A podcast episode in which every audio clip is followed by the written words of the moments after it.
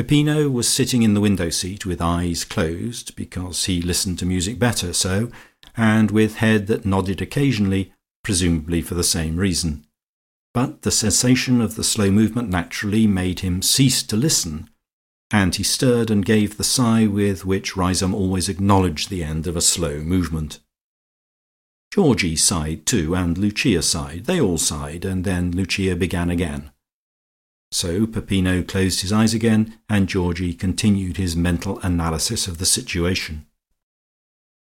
At present, so he concluded, Lucia did not mean war.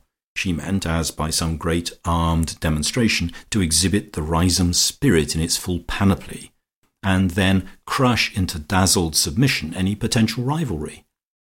She meant also to exert an educational influence, for she allowed that Olga had great gifts, and she meant to train and refine those gifts so that they might when exercised under benign but autocratic supervision conduce to the strength and splendour of Riseholme.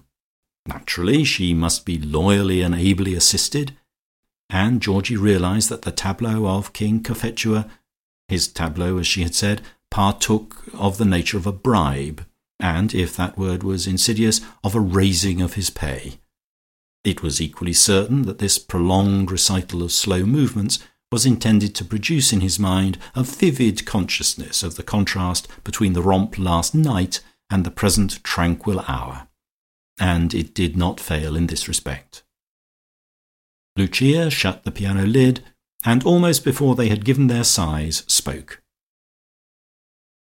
"I think I will have a little dinner party first," she said. I will ask Lady Ambermere, that will make us four, with you, Georgie, and Miss Bracely and Mr Shuttleworth will make six. The rest I shall ask to come in at nine, for I know Lady Ambermere does not like late hours.